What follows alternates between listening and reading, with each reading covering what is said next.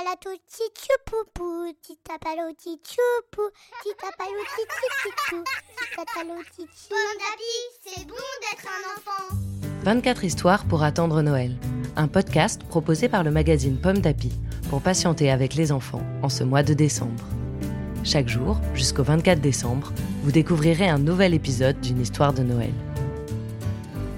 Aujourd'hui, 1er décembre, le secret de Papy Igor, premier épisode. Mais que fait Papy Igor? Il nous a oubliés? Devant son isba tout en bois, Zora attend son grand-père.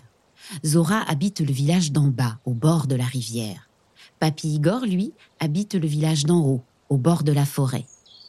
D'habitude, le 1er décembre, Papy Igor apporte à Zora et à ses parents ses délicieux biscuits Sapinski. Ils ont un bon goût de sapin sucré. Ainsi, chaque soir jusqu'à Noël, Zora mange un biscuit de son papy. Et chaque soir, elle se régale.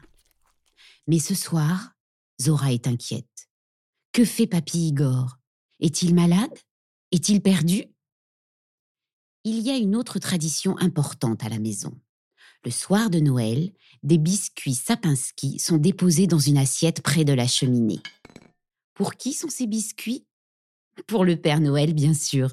C'est un gourmand, et au matin du 25 décembre, jamais une miette ne reste dans l'assiette. Maintenant, Zora est affolée. Ah, si le Père Noël n'a pas ses biscuits, il n'offrira de cadeaux à personne, c'est sûr. Que fait? Mais que fait donc Papy Igor? Une histoire écrite par Anne Terral pour le magazine Pomme d'Api numéro 646.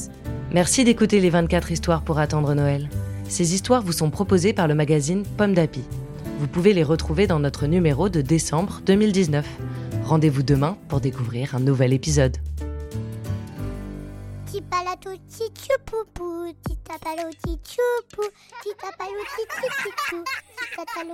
Pomme d'api, c'est bon d'être enfant. Un podcast Bayard Jeunesse.